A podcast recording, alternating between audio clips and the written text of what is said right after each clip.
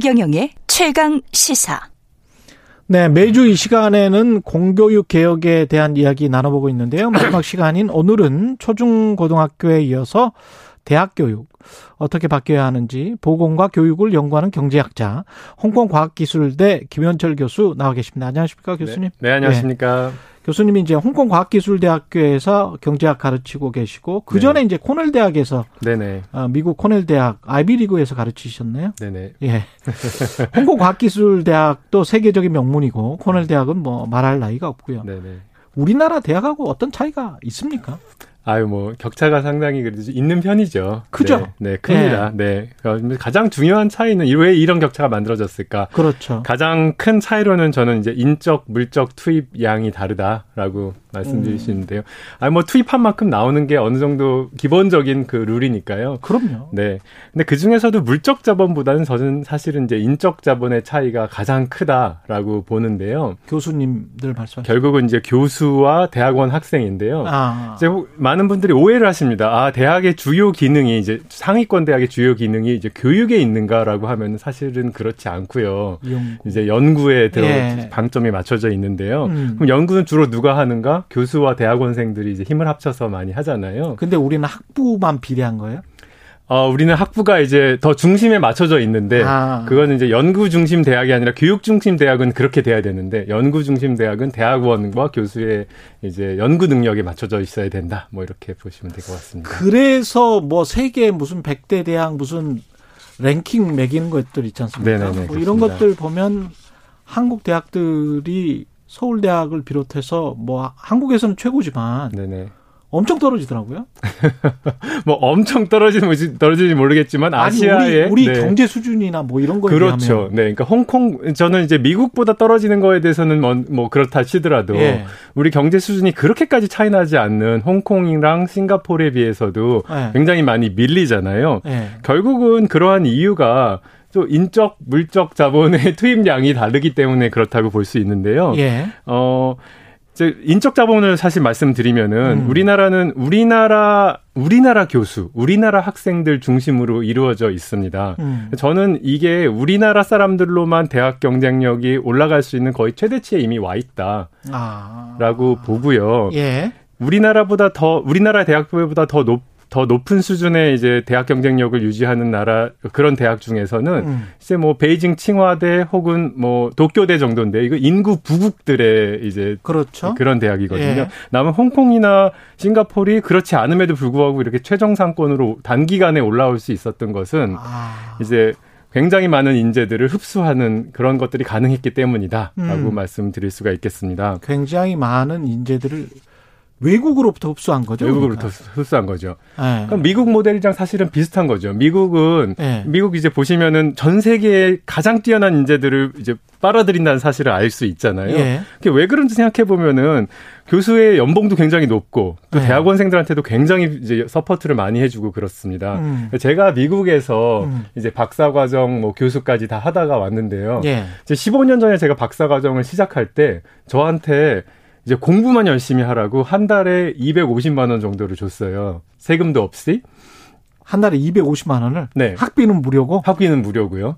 이제 그렇게 줬는데 지금 가치로 생각하면 한 달에 400만 원 정도를 대학원생들한테 그것도 외국 대학원생들한테 아무런 조건 없이 6년 동안 저한테 주는 겁니다. 그 사립 대학을 다니셨었어요? 네네 미국 뭐 이제 아이비리그 대학을 아이비리그 대학을 다니셨는데 네네.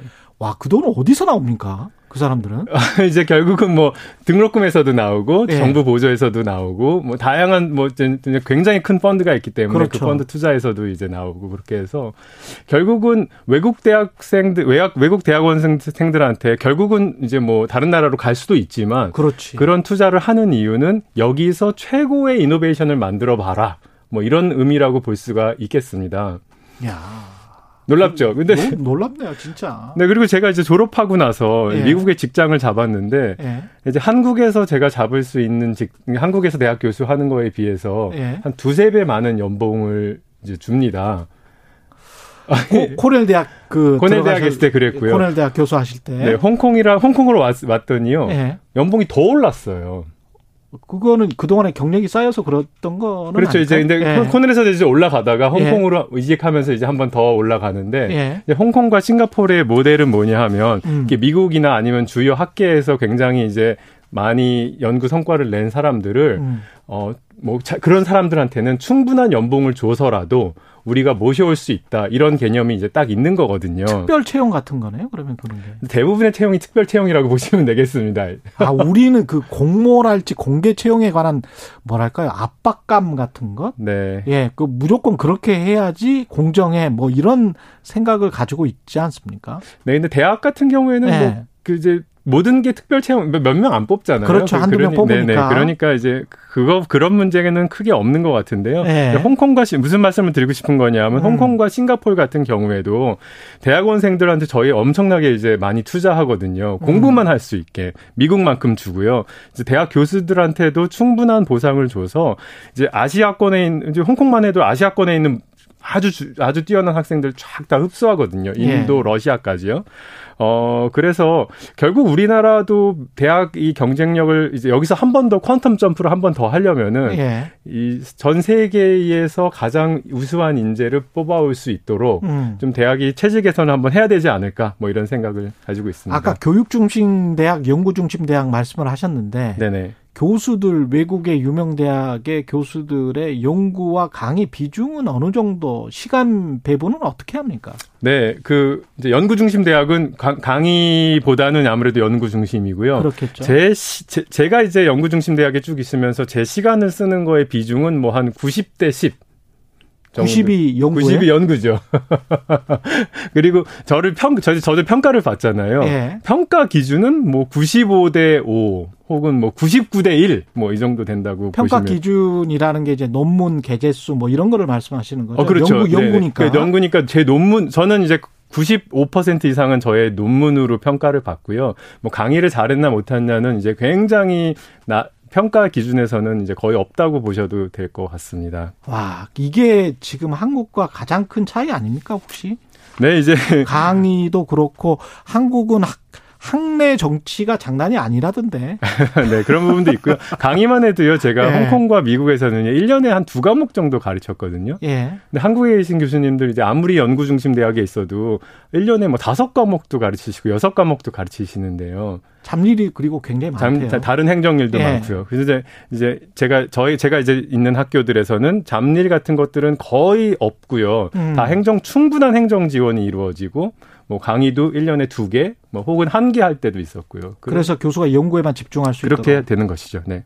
학생들 구성은 어떻습니까? 아까 그 다양성 말씀하셨는데. 네, 그러니까 학생과 교수의 구성. 우선 뭐 교수의 구성 사실 말씀드리면요. 예. 홍콩 과기 뭐 미국은 말할 것도 없고요. 홍콩 과기대에서 중국인의 비중이 50% 정도입니다.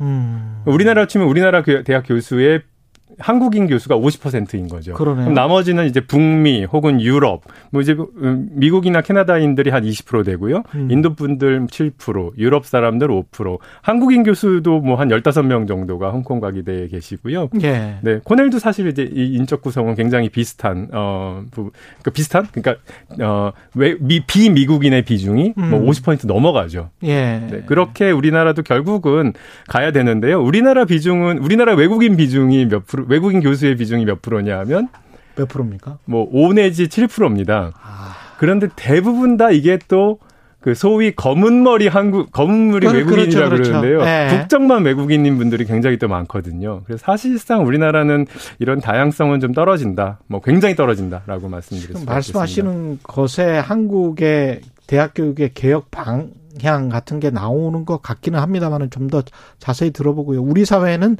전문성보다 학연, 지연, 친분이 중요하다 보니 학교에서 교수들이 연구에 집중할 수 없을 것 같습니다. 5110님도 비슷하게 동감을 해 주셨고요.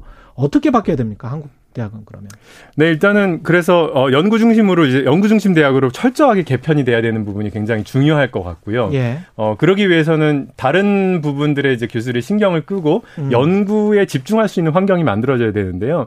어 연구를 했을 때 교수들이 일단 일정 부분 보상이 충분히 있어야 되거든요. 음. 연구를 잘하는 분들은 어 연구 잘했다고 칭찬을 받아야 되고 예. 연구를 못하는 분들은 어너좀좀 좀 분발해라 이런 피드백이 잘 가야 되는데요. 예. 우리나라의 대학 우리나라의 이제 주요 대학들이 그런 인센티브가 충분히 없습니다.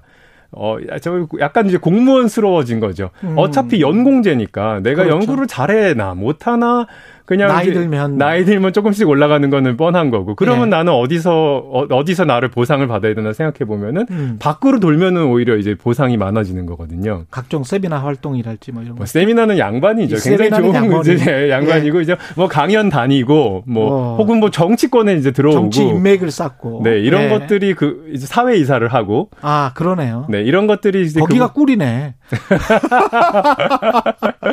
네 거기가, 맞습니다. 거기가 꿀이네. 예. 그래서 이제 연구를 잘하는 분들이 충분한 보상을 받을 수 있어서 아. 그런데 신경을 쓰지 않을 수 있도록 도와드리는 길.